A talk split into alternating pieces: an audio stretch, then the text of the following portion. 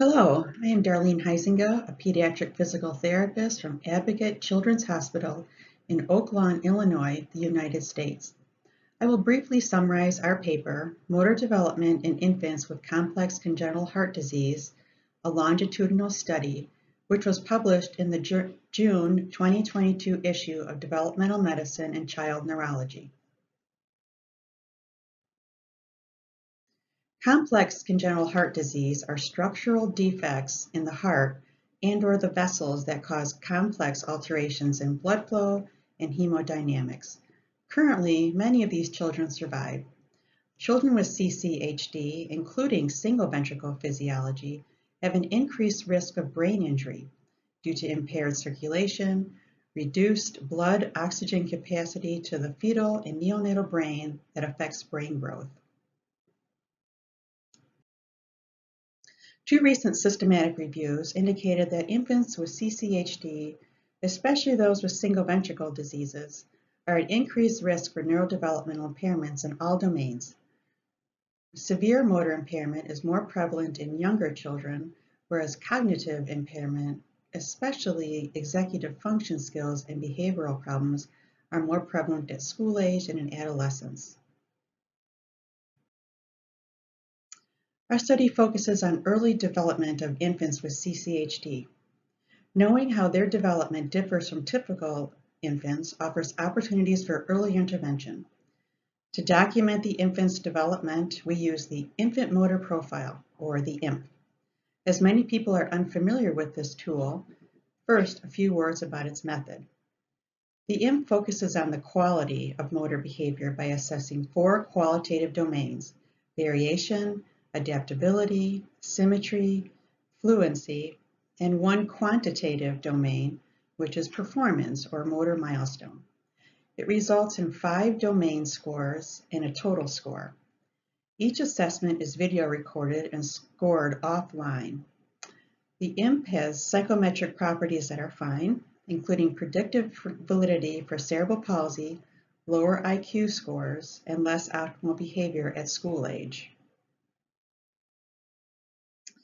The present study aimed to see how infants with CCHD performed on the IMP. We addressed the following questions.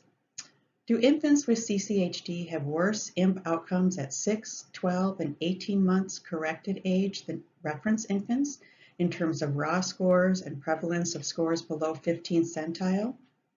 Do infants with single ventricle CCHD have worse IMP outcomes than children with two ventricle CCHD?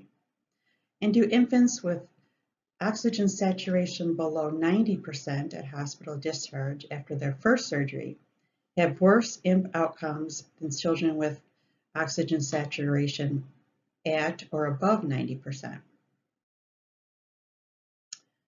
The CCHD group involved consecutively eligible infants who underwent surgery at Advocate Children's Hospital between May 2015 to June 2019. Children were included when they had primary or palliative surgery within the first 30 days. Children with documented neurological or genetic diagnoses were excluded. The infants were assessed three times, at 6 months, 12 months, and 18 months corrected age. For ref reference, we had access to IMP data of a cohort of infants representative of the Dutch population. These infants were assessed once, so we had 100 infants at six months, another 100 infants at 12 months, and another 100 infants at 18, 18 months. Scores below the 15th centile indicated at-risk development. So what did we find? Children with CCHD had consistently lower total IMP scores than the reference children. As a result, children with CCHD had at 6 to 14 times greater risk of total IMP scores below the 15th centile. The domains of variation, adaptability, and performance especially contributed to the lower score. Here you see the difference in IMP development between infants with one ventricle and two ventricle physiology analyzed with a linear mixed effects models. Children with single ventricles scored on average 3% lower than children with two ventricles. The 3% lower score meant, for instance, that at 18 months, 75% of children with a single ventricle scored below the 15th centile, whereas 45% of children with two ventricles did.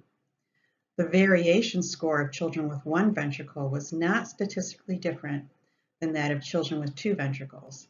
However, children with a single ventricle showed a steeper slope than children with two ventricles.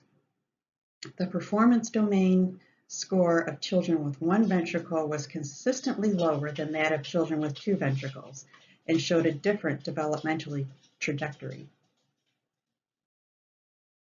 Here, a similar slide.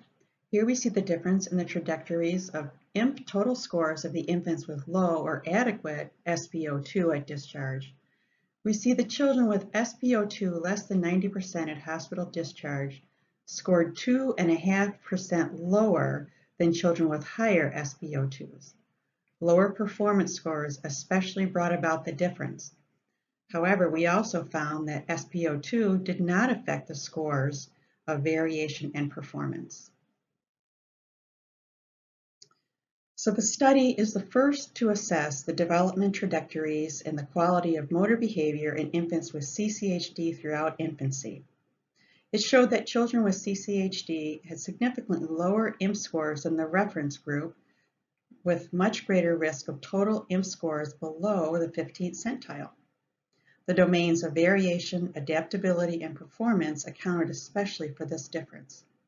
This is important information because these domains are associated with long-term outcomes, including cerebral palsy, lower IQ scores, and behavioral problems.